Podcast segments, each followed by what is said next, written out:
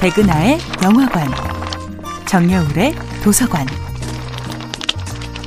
안녕하세요. 여러분들과 쉽고 재미있는 영화 이야기를 나누고 있는 배우 연구소 소장 백은하입니다. 이번 주에 만나보고 있는 영화는 2010년도 영화 남극의 셰프입니다.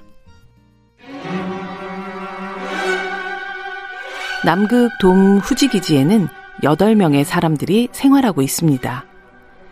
대장인 카네다 히로시는 기상청에서 파견된 기상학자입니다.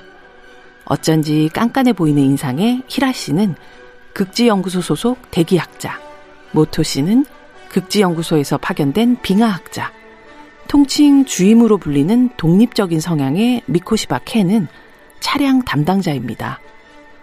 먹성 좋은 털보 청년 보는 통신사에서 파견온 통신 담당자이고 어쩐지 풍류를 즐기는 한량처럼 나이트 가운을 입고 맥주잔을 홀짝 기는 남자는 홋카이도 시립병원에서 파견된 의료 담당자 후쿠마 마사시로, 통칭 닥터라고 불립니다.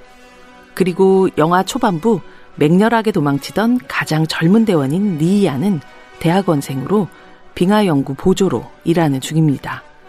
그리고 마지막 한 명은 남극 기지의 셰프 니시무라 준, 해상보안청에서 파견된 조리 담당자입니다. 이렇게 8명의 남자가 고립된 공간에서 같이 먹고, 같이 일하고, 같이 자고, 같이 생활합니다. 돔 후지기지의 대원들이라는 어쩐지 비장한 타이틀을 달고 있지만 이들의 일상은 거의 군인들과 다르지 않은데요. 일어나서 운동 비디오에 맞춰서 맨손 체조를 하고 아침 식사를 하며 오늘의 할 일을 보고하죠. 설빙, 대기, 차량, 통신, 의료, 조리, 기상관측. 그렇게 각자의 임무도 출신도 다른 8명의 대원들은 마치 한 내무반을 쓰는 군대의 전우 같기도 합니다.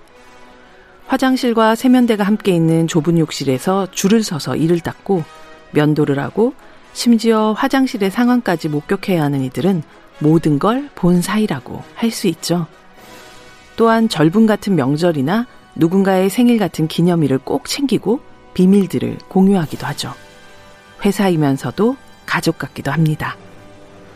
2월 3일 월요일, 귀국까지 414일이라는 메모에서부터 시작되는 이 영화는 그렇게 1년도 넘는 시간을 쫓아갑니다.